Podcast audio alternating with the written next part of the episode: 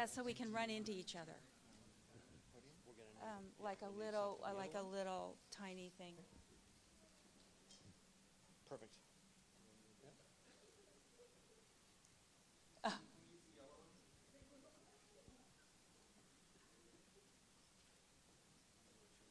Oh, okay. I don't want much of this. Ah, yeah, that- that's- that- Excuse me? Uh-uh. Good. there we go. Okay, well, we were thinking, oh, great, that um, maybe you'd like to know a little bit just about us, because a lot of you don't know us at all. Um, uh, we fell in love as teenagers. He's my first love. And um, of course, I was just a baby. And uh, we we uh, didn't know the Lord, and we were um, hippies. And I made it my goal to be the very best at that. And so I really loved that. But um, I was a seeker of truth. I was one of the ones that was starstruck and naive and thought, you know, there's a greater truth. I, I was really impressed with the movement. I really believed what they said in the beginning. And so my husband and I, before we were married, were truly mystics. We were looking for God. And we did a lot of things to try to find him. Um, we kept like bumping into negative fronts. But it didn't deter us. Um, and then um, through a series of events that are too long here, um, we we found him, and um, um, he's my dear brother who died for me, who said it was finished. And in that, he finished so many things and released me into newness because he uh, has designed me to bring forth life. Every one of you. That's the design. So um, uh, we've been married for 42 years.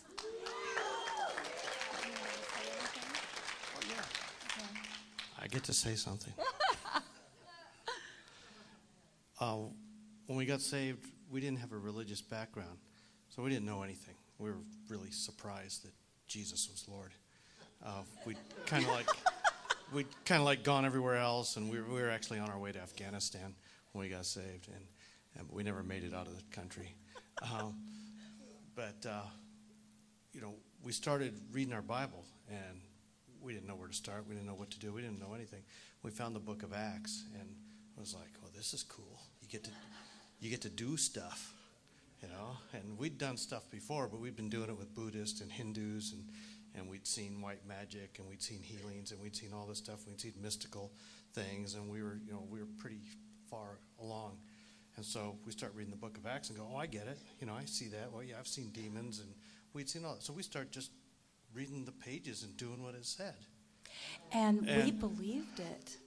Oh, and we believed it. and We believed everything we read. Yeah, and I mean, we were so dumb, we believed every word. And, uh, and, and then went out and did it, right? So back then, you know, you could, people, like hitchhiking was, hitchhiking was a legitimate form of travel back then. And uh, so, you know, every night, you know, we, well, first off, we moved out of the commune we were in, and we were living in, in a commune of, up in Woodside, and uh, maybe some of you have heard of like Ken Kesey and the Merry Pranksters and. But we're not going to talk much about We're not going to talk about, but these are these are the that was our family, and we moved away, and we said we're starting life over because he takes care of the lilies of the field. How much more is he going to take care of us? That's what it said. So we put him to the test. So we started every night. I'd drive up and down the highway and pick up all the hitchhikers we could find, and uh, and uh, she'd cook for them, and I'd play guitar and minister to them. And people started getting saved. It's amazing they didn't die from that And then- because and I didn't then- know how to cook. but- Yeah, but we, we got by.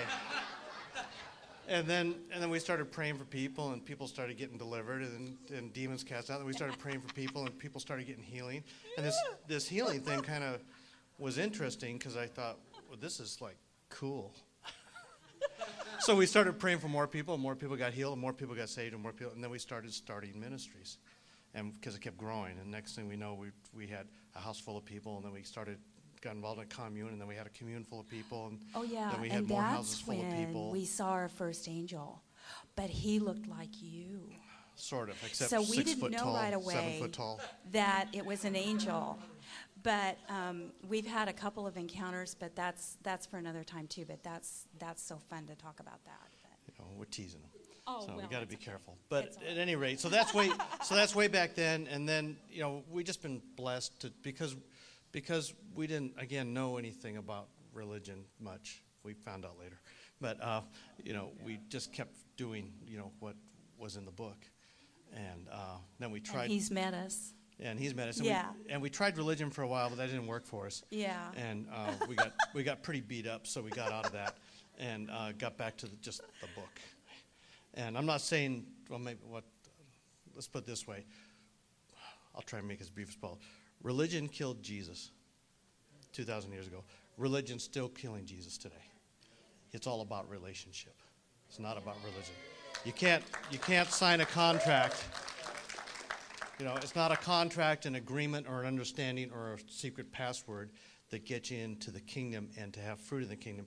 It's relationship, relationship, relationship. And that's all it is. Because he paid for all of it. Maybe.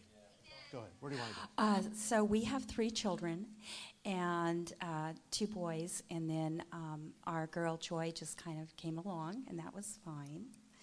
Um, although he never did get his Grand Canyon trip. That It's coming. Yeah. and um, uh, around the time that I we had our babies, we were still, well, the first one we were still kind of more like looking like hippies, and and um, I thought it was a good idea to have him at home, and so. Um, Oh, that's another great story, but we didn't know how to do that. But we um, really thought that um, God extravagantly loved us and that if we prayed, He would answer us. And we, and we had a cat. And we had a cat, pregnant. and she happened to be pregnant. And so. We um, watched very carefully. What an answer to prayer. We discovered did. how babies are born. And we watched very, very carefully. And then. Um, yeah, I know. um, Dumb. wonderfully, wonderfully blessed. Yeah, and um, so I bought a book that they um, that they put together for midwives that um, at the time midwifed in um, Mexico. Mexico. and I made it my business to know everything about that. And so, um, because I trusted him, Yeah. I had no fear, and um, we just had an incredible time of birthing our first son together. Yeah, so I'm Dr. Dennis. And um, when we had a problem, like I said, we prayed, and the answer came immediately. Now, I'm not recommending this, but what I'm doing is just sharing where our faith was and how he met us, because we simply were like little children, and we loved him with all our hearts, and we believed. And that started me um, down the path of um, assisting women in home births. And um, that's what I'm going to share on tonight is um, how uh, Papa has designed us perfectly. And, um, well, I'm getting ahead of myself. But anyway, is there anything else we need to share about ourselves? Or That covers it for now. That, Yeah. that covers the first 10, 20 years or so. Oh, we have 10 grandchildren. Yeah, that's cool. And uh, that's just an amazing thing until it gets to be Christmas time, and then I wonder what I'm doing. Trying, you know, if you just buy them one thing each, that's 10 gifts. Yeah. Yeah, yeah.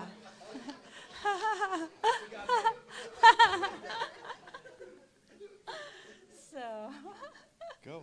go? Am I going? Yeah, you go. You want to sit down? Yeah, I'll sit down. Okay. Sit down. Okay. Okay, so I'm a teacher. I'm not even a speaker. I I don't know. I'm a teacher. So I just wrote down a couple of things. Oh, but you know what? I hang on. I have to get my glasses. We didn't used to wear glasses. Yeah. Oh. It kind of, that's another thing that surprised us.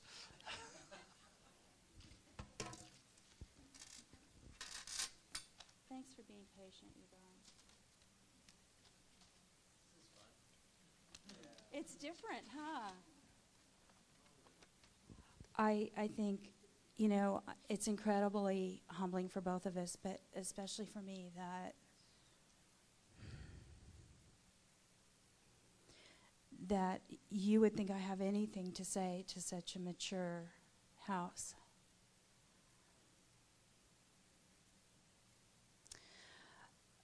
I really love you guys. You're my family. And so I feel like I have the grace to do this. Okay. I want to talk, before I talk about um, respecting the process, birth is a process that doesn't just happen. Birth is a process that is created by a divine mind. And if you assist in births, um, you see his hand all over it, and his hand is all over it because he's the giver of life. So, before I talk about that, I want to talk to you about yielding in the sense that um, when you're driving in your car, if you're being polite and you see the sign that says yield, that's like saying, okay, you go first.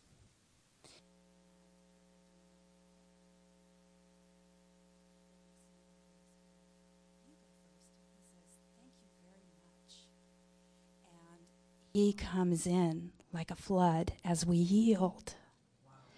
So when I speak about yielding tonight, that's what I'm talking about is you go first.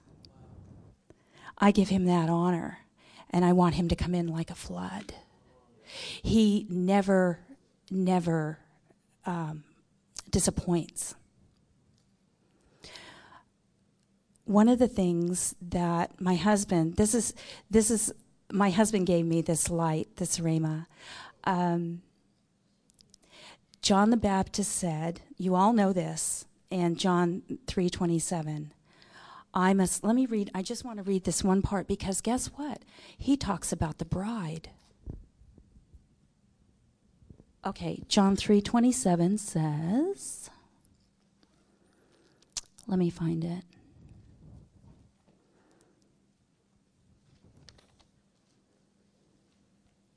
Okay. To this, John replied, A man can receive only what is given him from heaven. You yourselves can testify that I said, I am not the Christ, but am sent ahead of him.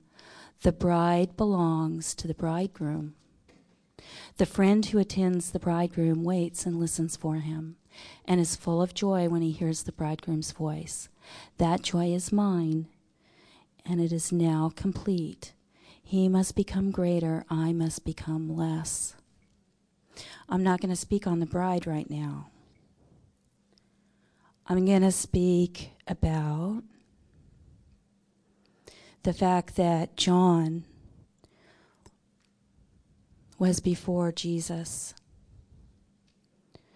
in another covenant. So he had to decrease so that Jesus could increase. But now, we've been taught that. You know what? The whole time I was a Christian, I've been a Christian for almost 40 years, I was taught that I must decrease so that He can increase. Wrong. That's wrong because we don't live there. We live on the other side of the cross where that was finished. Let me tell you what that means to me. That came from my brilliant husband. I didn't see that. But um, what that means to me is that He has created every part of me perfectly. Every part, every part of my personality is designed like a faceted ring that all it needs is light to come through to illumin- illuminate the perfection that He did, and it comes through me. There's only one of me. Snuff me out, and part of His creative passion. And part, I would even say, I go as far as to say, the personality He created in me, which was unique, is gone. Each of us are incredibly valuable. He has not created us to decrease in that at all, but to yield and let Him come in like a flood and take over what He has designed us to be from the beginning. So He increases as we yield. His glory is released on us. He moves through me, and I'm clothed in His power.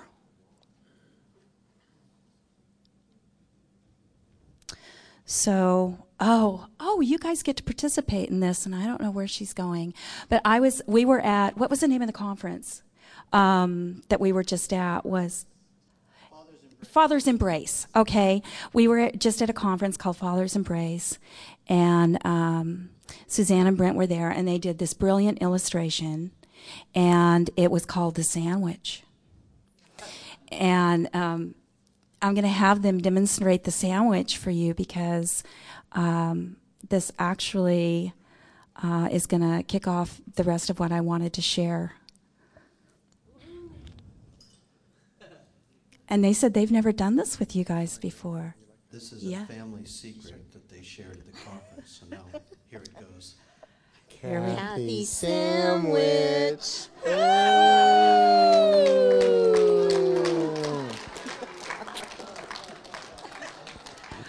Ooh. That's really good. So, what they were sharing was Jesus, Papa, Holy Spirit all around. I get to stay in the middle. That's a good place to be. And that should just solve all our problems, shouldn't it? Then what's the pressure all about?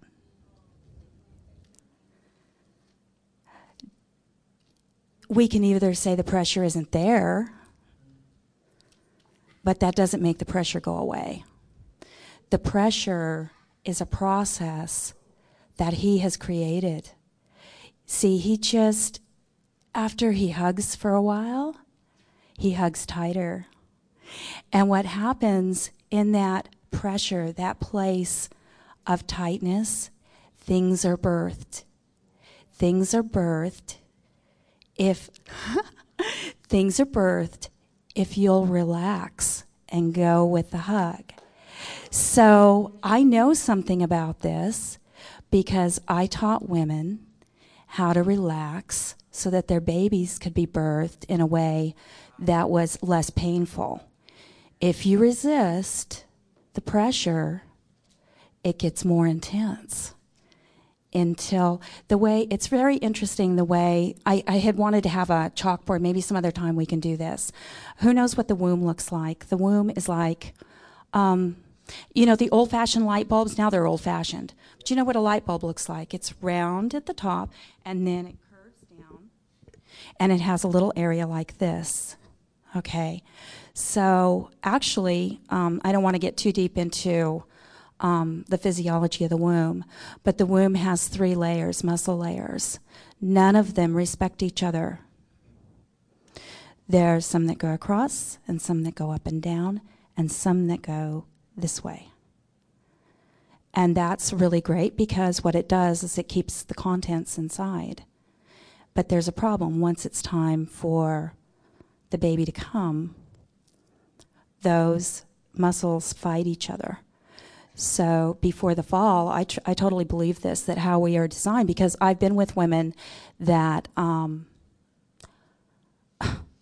didn't know they were having their baby and then the baby was here. So it's it's possible to still have that that happen, But for most of us, there's a process of uh, pressure that takes place. One of the things I, I want you to get is that the womb is like his heart. The womb is pure love, and I'll tell you why. Because of what's in the womb. In the womb, when I was a baby, I heard daddy's and mommy's voice all day long. It was warm. It was just the right temperature. I was never too hot and I was never too cold. I didn't need clothes. I was in a warm tubby. I never had to get out. I was completely secure. I could push around, twirl around, feel loved, feel cuddled. Everything was provided for me. I was never thirsty and I was never hungry. And yet I grew. I grew at an amazing rate. I was at complete peace. And I was at complete rest. Do you know that we're still there? We're still there. All of these things are the same, except for our little passenger. One day, he becomes aware of something closing in around him. I've never felt that before. But then it goes away. And the next day, it happens twice. And then it starts happening all the time, and it starts getting stronger. And I become aware that there's something pressing on me all the time. And the pressure becomes very, very intense to the point that I'm physically compromised. I'm listening as the midwife through every contraction because the pressure becomes so intense on this little sweetheart that his heart slows at the height of the contraction. And he doesn't get all the oxygen that he gets when the womb is at rest. Do you feel like that sometimes? That maybe you're dying. Everything that you know around you is changing.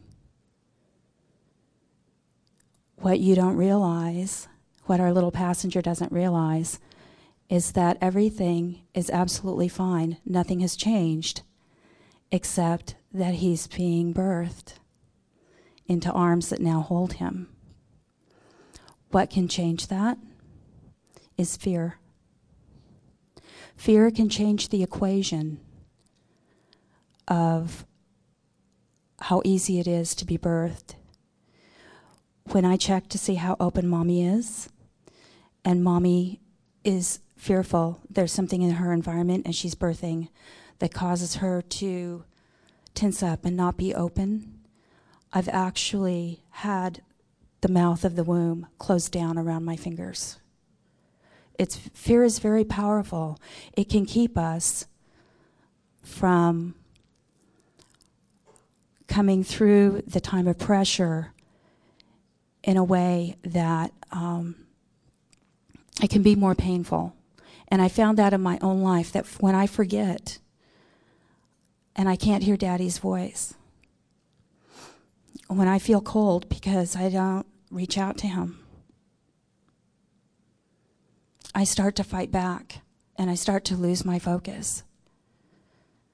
The things that um, we were in as a baby are the same place that we're in now in Him. So,